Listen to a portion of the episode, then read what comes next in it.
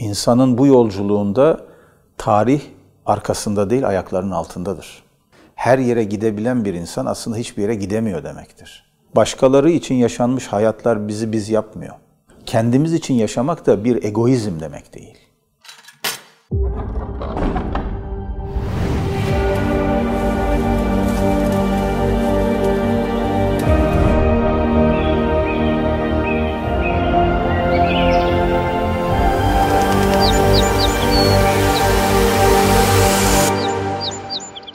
Hocam hoş geldiniz. Hoş bulduk. Nasılsınız demeyeceğim. Program yapamıyoruz çünkü o zaman. evet, geçen sefer bir nasılsınız dediniz. Bir program boyunca onu konuştuk. Tam şey oldu. Neşve tahsil ettiğin sagar da senden gamlıdır. Bir dokun bin ah dinle kaseyi fafurdan.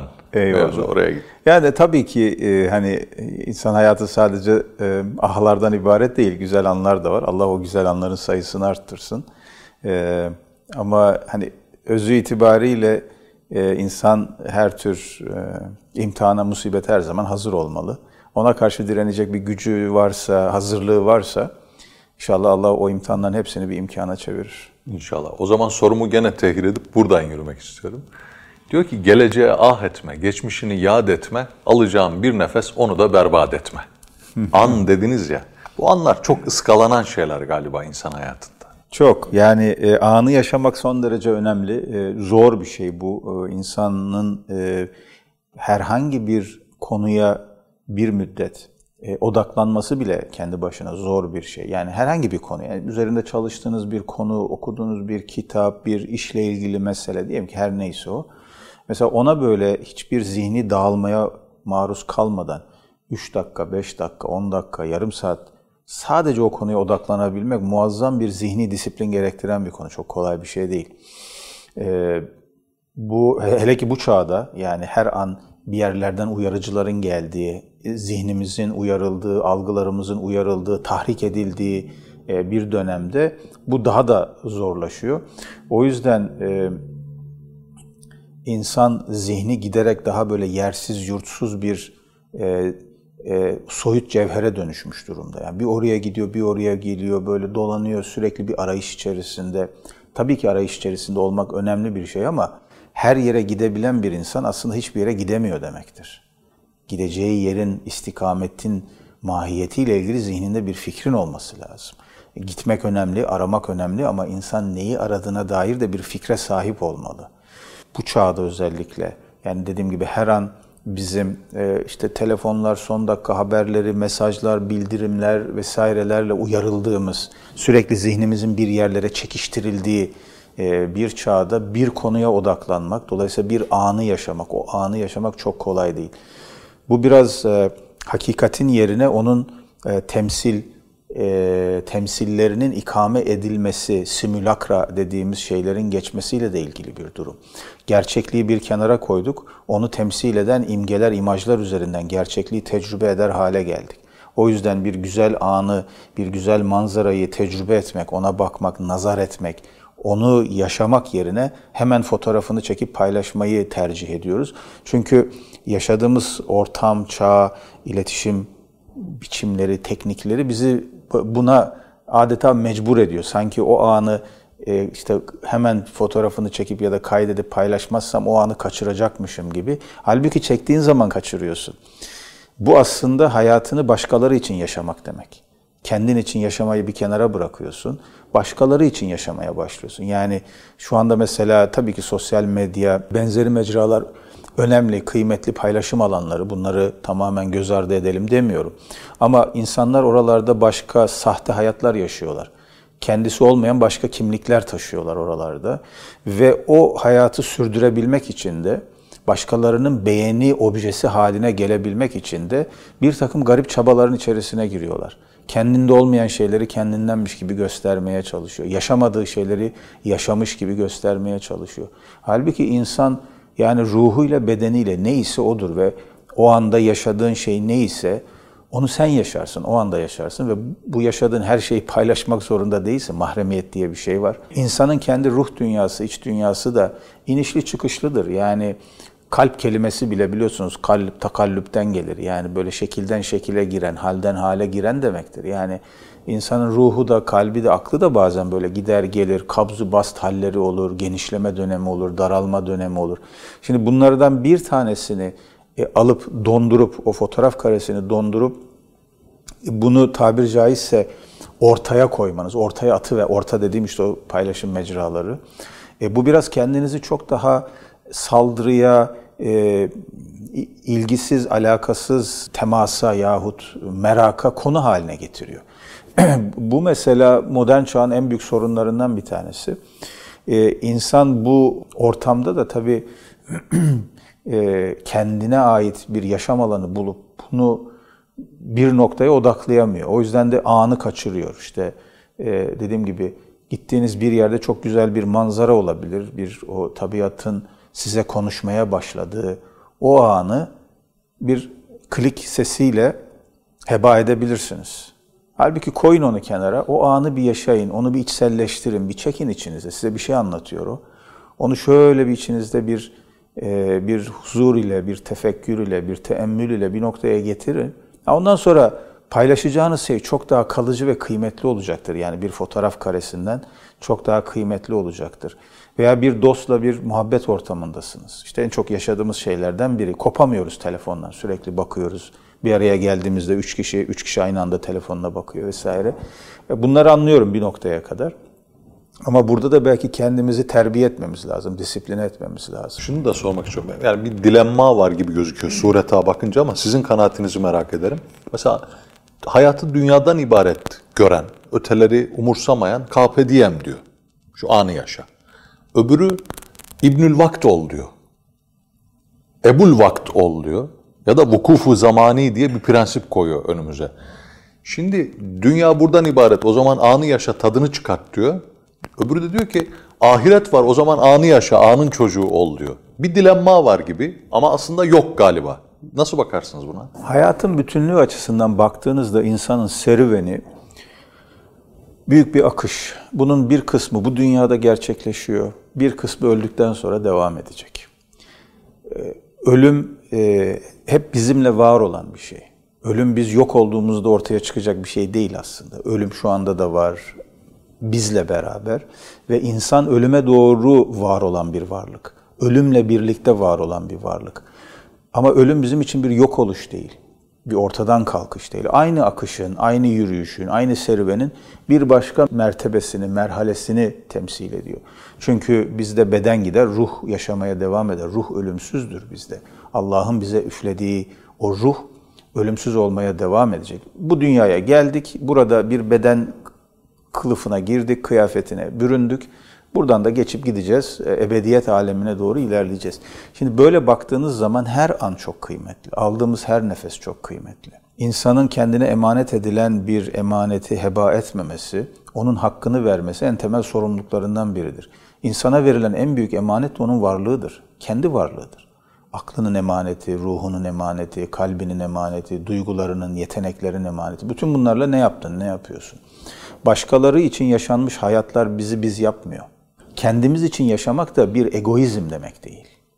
Bizi aşan bir metafizik ilkeye hareket bağlı kalarak o ilkeden hareketle eğer biz yaşayabiliyorsak e, anlamlı bir hayat yaşıyoruz demektir. Çünkü insan ancak yüksek değerlere teslim olduğu zaman gerçek manada özgür olabilir. Özgürlük e, insanın aklına gelen her şeyi yapması demek değildir. Her şeyi yapma becerisi yahut kabiliyeti de değildir. Bu zaten imkansız bir şey. İnsan her şeyi yapamaz ki. İstediği her şeyi yap- uçmak istiyorum. Uçamazsın. Yani Allah seni böyle yaratmamış. Allah o yeteneği kuşa vermiş. Ben denizlerin altında nefes alabilmek istiyorum, yüzmek istiyorum, girip saatlerce çıkmak istemiyorum. Yapamazsın ki o Allah'ın balıklara verdiği bir nitelik.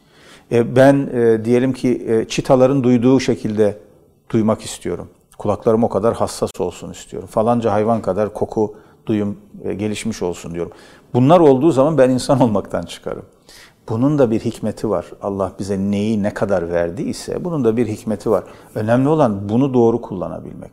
Şimdi o sınırlar içerisinde kalarak bunu yapabilmek.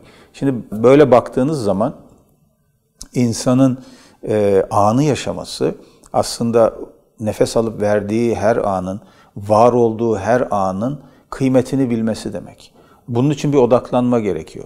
Bunun için bir e, bu dışarıdan gelen uyarılara karşı bir korunak gerekiyor. Bu insanın kendini dünyaya kapatması demek değil. Ama neyi ne kadar hayatına girmesine müsaade edecek, izin verecek, buna ilişkin bir zihninde bir tasavvurun olması e, gerekiyor. Çünkü kendini korumak adına kendimizi içimize kapatırsak fosilleşmeye başlarız. Dünyaya açılmak adına kendimize ait bütün surları, sınırları ortadan kaldırırsak e, bu sefer biz olmaktan çıkarız. Yani bu ikisi arasındaki dengeyi e, koruyabildiğimiz oranda kendimiz kalabiliriz ve anı yaşayabiliriz. E, bu mesela insan bir konuyu çalışırken karşısına çıkan bir sorundur. Birisini dinlerken, bir dersi dinlerken karşısına çıkan bir sorundur. Mesela öğrencilerin de en temel sorunlarından biri odaklanma meselesi.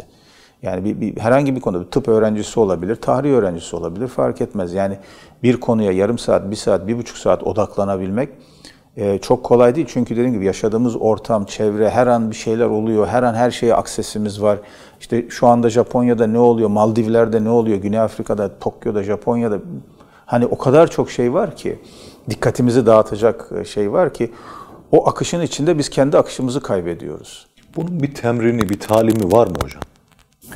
Bunun bir e, eğitimi aslında var. İnsan zihinsel olarak e, bunu geliştirebilir, kendisini bu konularda eğitebilir. Yani bu odaklanabilmek için. Buradan kastettiğim hani böyle yaşam koçlarının önerdiği meditasyon teknikleri falan değil. Yani bunun çok daha derinlerinde mesela bizim geleneğimizin bize öğrettiği bir takım teknikler var, bir takım usuller var. Mesela ibadetler böyle anlardır insanın anda var olmasını zorunlu kılan hallerdir ibadetler. Namaza durduğunuzda siz fiziken orada ama zihnen başka bir yerdeyseniz bir kere namazın tadını alamazsınız zaten. O ibadetin, o halin tadını alamazsınız. E bir şey eksik kalır orada. Şüphesiz bir farzı yerine getirmiş olursunuz ama e, ama e, o farzdan maksat da Cenab-ı Hak ona muhtaç olduğu için değil, kul ona muhtaç olduğu için yapılan bir şey o yakarışa, o ibadete bizim ihtiyacımız var. Biz namaz kılınca, Allah'a dua edince, ibadet edince haşa Cenab-ı Hakk'a bir şey eklenmiyor ona, ona. O bir şey kazanmıyor. Biz kazanıyoruz. Aslında kayıp bizim kaybımız oluyor. Yani o anda odaklanmadığın zaman. Ama bunun doğal insani bir hal olduğunu da tekrar ifade edeyim. Bu e, yani gayret gerektiren bir şey. Çünkü ashab da geliyor Peygamber Efendimiz'e Diyor ki ya Resulallah biz seninle beraberken, senin sohbetindeyken, seninle namaz kılarken, ibadet ederken adeta başımızın üzerinde bir kuş varmış gibi o kadar dikkatli bir halde odaklanabiliyoruz. Ama senden ayrılıp gittiğimizde işte evimizde, bahçede, sokakta, başka bir yerde aynı yoğunluğu yakalayamıyoruz diye şikayette bulunuyor. Efendimiz de onları teskin ediyor, teselli ediyor. Yani o hali taşımaya çalışın diyor. Gittiğiniz her yere taşımaya çalışın ama bu çok kolay bir şey değil. Yani orada kendimize de haksızlık etmeyelim. E, ama bu imkansız bir şey de değil. Yani e, burada dışarıdaki e, enformasyon akışına, o sürekli bizi uyaran akışa karşı biraz daha dirençli olmak lazım. E, insanın e, kendi iç dünyasına o kargaşayı, e, o kakafoniyi, o gürültüyü taşımaması lazım. İçeride bir içine kapandığı zaman o sessizliği, sükuneti hissedebileceği, duyabileceği bir alanın mutlaka olması lazım. Bu insandan insana değişir tabii. Yani herkes bunu nasıl yapar? Farklı şekillerde yapar ama... Herkes güzel yazı merakı yoktur. Herkes bağlama çalıp türkü söyleyemez. Estağfurullah. Bizi, biraz sizin o, meraklarınıza manada... gelirsek. Bunlar da bu noktada bir işe yarıyor galiba değil mi? Hani bütün o şeyin dışında. Şüphesiz. Ee, yani işte kimisi müzikle o, o alanı kendisine yaratır. Ne bileyim kimisi çiçeklerine bakar. Yani çiçeklerini sever. Bir bahçesi vardır. Yani kimisi el örgüsüyle yapabilir bunu. Ne bileyim bir şey örer yani. Bir şey üretir. Ama o, o esnada aslında bir şeye odaklanıyordur o. Yani kimisi başka bir şey yapar. Ee, bu dediğim gibi kişiden kişiye, o kişinin yeteneklerine, e, e, mizacına, meşrebine göre de şekillenir. Burada da çok böyle katı kurallar koymak doğru olmaz. İnsandan insana değişir bu. Hocam peki mesela türkü söyleme arzusu en olmadık yerlerde geldiği de olur mu? Mesela Birleşmiş Milletler Genel Kurulu'nda bir toplantı var ve o anda ya ben çıkıp yukarıdan Eşet'ten bir türkü söyleyesim var. Gelir mi? Orada da yakalar mı sizi? Şimdi e, bir gün biz Belgrad'dayız. İki, iki buçuk sene önceydi zannediyorum. E, resmi ziyaretteyiz Cumhurbaşkanımızla. Ee, çok da güzel bir ziyaret oldu bu arada. Ee, Sırp mevkidaşlarımız, e, Sırbistan Cumhurbaşkanı Sayın Vučić ve bütün ekibi bizi gerçekten de çok güzel ağırladı. ve biz e, Belgrad'daki programdan sonra da Novi Pazar'a e, da gittik. E, Sancağı yani e, Sırbistan'ın Müslüman bölgesidir. Tarihi bir ziyaretti. Yani Cumhurbaşkanımız ve Sırp Cumhurbaşkanı orada gerçekten o kadar güzel karşılandı ki halkla bütünleşmemiz. Yani orada bir tarihin, zamanın, mekanın tekrar böyle bir farklı bir hale büründüğünü hissettik orada o sokaklarda insanlarla birlikte. Belgrad'a geri döndük. Tuna Nehri akıyor tabii. Tuna ve Sava nehirlerinin tam birleştiği noktada Belgrad. Orada da bir kale var biliyorsunuz. Bizim e, Osmanlı'dan kalma birkaç eserimiz de var orada. E tabii şimdi böyle Tuna'ya bakınca ben dayanamadım. Başladım Tuna Nehri akmam diyoruz söylemeye. Sonra bir baktım benle beraber bizim bütün heyet, ekip hep birlikte e, koro olmuşuz ve Tuna Nehri'ni söylüyoruz orada. Çok spontan bir şeydi, çok anlık e, bir şeydi. E, bunlar oluyor tabii. E, yani e, başka yerlerde başka şeyler gelebiliyor e, insanın e, aklına. Ama asıl güzel olan e, hani o inceliği e, siz kendinizle taşıyorsunuz. O size bir melce oluyor, o size bir enerji oluyor, o size bir e, bir vaha oluyor bazen. Böyle bir e, böyle daraldığınız, sıkıldığınız e, işten, güçten veya sorunlardan, krizlerden bunaldığınız bir anda o size bir güç veriyor, enerji veriyor. Dolayısıyla o o manada bir hobi olmaktan çıkıyor. Ben hep söylemişimdir bunu. Mesela insanın uğraştığı ve önemsediği bir şey hobi demek bana biraz tahfif edici geliyor biraz küçümseyici bir şey gibi geliyor. Bir insan müzikle ilgileniyorsa onu ciddiye alarak yapmalı. Hobi tam Türkçeleştirsek ne diyebiliriz ona? Tam bilmiyorum Türkçe nasıl karşılanır. Ee, yani böyle merak, ilgilendiğim bir şey, boş zamanlarında yaptığım bir şey falan gibi. Yaşarken uğradım. Ya bu doğru değil. Mesela boş vakitlerimde kitap okuyorum. Kitap okumanın kendisi zamana kıymet katan bir eylemdir. Boş vakitte yapılacak bir şey değildir ki. Normalde de insanın boş vakti yoktur olmaz, boş vakit diye bir şey olmaz. Yani insan insan olması hasebiyle boş vakti olan bir varlık değildir. Mutlaka bir şey yapıyordur. Önemli olan ne yaptığıdır. Kitap okursun, müzik yaparsın, bahçeni toparlarsın, çiçeklere su verirsin, odanı toplarsın, eşinle dostunla ilgilenirsin, çocuğunla vakit geçirirsin.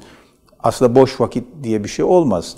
E, ama mesela kitap okumak gibi kıymetli bir şeyi boş vakitlerimde yapıyorum diye tarif etmek bana çok böyle hobici, çok böyle tahfif edici bir şey gibi geliyor. Boş vakitlerimde hobi olarak müzik yapıyorum. Yok, o biraz müziğe saygısızlık oluyor. Yani e, şunu kastetmiyorum. Yani herkes bir Dede Efendi olacak, bir Neşet Ertaş. Beklemiyoruz tabii ki bunu. Ama iyi bir dinleyici olmak da bir seviyedir. İlla herkes eline bağlama alıp ya da tambur alıp çalacak diye bir kayıt yok. E, ama iyi bir dinleyici olmak, iyi müzik ila kötü müziği birbirinden ayırabilmek bu bir mertebedir. Nat King Cole'a soruyorlar bir gün e, işte değişik müzik türleri hakkında ne düşünüyorsunuz diye. İşte geleneksel müzik, klasik müzik, işte caz, pop e, vesaire diye farklı farklı müzik türlerinden bahsediliyor. O da diyor ki iki tür müzik vardır. Merak ediyorlar. Nedir bu iki tür müzik? İyi müzik, kötü müzik. Yani müziğin moderni, geleneği, gelenekseli, doğusu, batısı olmaz. Müzik ya iyidir ya da kötüdür. Ondan sonra o müziğin türleri hakkında konuşabiliriz. Yani bir müzik caz müziği olarak iyi ise dinlenir. Bir müzik halk müziği olarak iyi ise dinlenir. Bir müzik klasik müzik olarak iyi ise dinlenir. Dolayısıyla insan hani bu iyi olana yönelmeli. Böyle baktığınız zaman bu müziktir, resimdir, e, kitap okumaktır, başka bir şeydir. Bir el sanatıdır, el işidir, uğraştır, güzel yazı yazmaktır, hattır, ebrudur, tesiptir. E, bunlara hobi demek bana biraz e, o şeylerin, e, uğraşların hakkını vermemek gibi geliyor. Bunlar yapıldığı zaman o vakte kıymet katan şeyler. Bunlar da işte insanın hayatını aslında incelikleriyle güzelleştiren, ona nakışlar atan, renklendiren, e, güzel işler. İnsan bu güzelliklerden kendini mahrum etmemeli. Burada hep şöyle bir ezberimiz vardır ya hani karnımız doyacak, endişemiz olmayacak, her şey tamam olacak. Ondan sonra bunlara vakit kalacak. Yok o büyük bir hatadır. yani e, temel ihtiyaçlar karşılandıktan sonra toplumlar artı değer üretmeye başlarlar tezi. E, biraz tarihsel determinizmin, hafif biraz Marksist çağrışımları olan bir yanlış okumaya dayanıyor. E, biraz da böyle çok ilerlemeci bir tarih perspektifinin e, yansıması bu. Çünkü e, modern arkeoloji ve antropoloji bize ısrarla şunu söylüyor. Toplumlar çok ilkel imkanlarla başladılar. Daha sonra gelişmiş e, seviyelere ulaştılar. Alet, edevat ürettiler. Teknik, teknoloji, sanayi vesaire ürettiler. Dolayısıyla ilk insan ilkel bir insandı. İlkellikten daha karmaşıklığa doğru gidiyoruz gibi bir hikaye anlatılır. Belki de bunun tam tersi doğru. Göbekli Tepe mesela bu tezi tersine çeviren en önemli buluşlardan birisi oldu. Çünkü bu okumada dini seviye, dini mertebe yani insanın dini inanç ve ibadet mertebesine gelmesi bütün o temel ihtiyaçlarını karşıladıktan sonra olması gereken bir şeydi. Yani önce el alet edevatı olacak, işte avlayacak, avcılık dönemi bitecek, mağaraya girecek, mağaradan çıkacak, şunu yapacak vesaire diye. Ondan sonra bir noktada bir tanrı ihtiyacı doğacak. Ondan sonra tanrı diye bir şeye inanmaya başlayacak vesaire. Göbekli Tepe tam tersini gösterdi. 15 bin yıllık tarihi olan bir yer bir mekan dini ibadet mekanı olarak ortaya çıktı. Muhtemelen etrafında başka şeyler de çıkacaktır Göbekli Tepe'nin. Yani sadece tek başına orada izole bir ibadet mekanı, bir tapınak değildir diye tahmin ediyorum ben. Ama şu ana kadar hani ortaya çıkan, şimdi geriye doğru tarihi 15 bin yıl geriye götüren bir çok önemli bir buluş bu. Ve orada bir tapınaktan bahsediyoruz. İnsanların dini ihtiyaçlarını karşılamak için inşa ettiği bir mekandan bahsediyoruz biz. Yani bu antropoloji ve arkeoloji okumalarını farklı şekillerde yapmak da mümkün. Fakat burada e, asıl olan bunların gene eş zamanlı olarak gidiyor olması. Yani insan bu dünyaya kamil bir varlık olarak gönderildi. Serüveni de öyle başladı. Yani böyle basitlikten, ilkellikten buralara gelmedik. Tam tersine biz giderek moderniteyle birlikte daha ilkel, daha barbar nitelikler kazanmaya başladık. Çünkü ilkelliği e, barbarlığı sadece alet, edevat eksikliği vesaire olarak tanımladığınızda zaten çok materyalist, indirgemeci, tek yönlü, lineer bir tarih okuması yapıyorsunuz. E, yani şimdi e, Naziler çok mu medeni ve gelişmiş idi? Modern teknolojinin bütün imkanlarını kullanarak milyonlarca insanı gaz odalarında yakmak mı ilerlemişlik, kalkınmışlıktı? Bana sorarsanız Amazon ormanlarındaki ya da Afrika'nın iç bölgelerindeki tırnak içinde medeniyet, teknoloji vesaire görmemiş olan bir kabile mensubu, bir köylü, bir yerli o insanlardan çok daha medeni, çok daha insani varlıklardır. E, ben Barbar Modern Medeni kitabının girişinde bu anekdotu anlatmıştım. E, Amazon ormanlarında birkaç yıl önce e, bir kabile keşfediliyor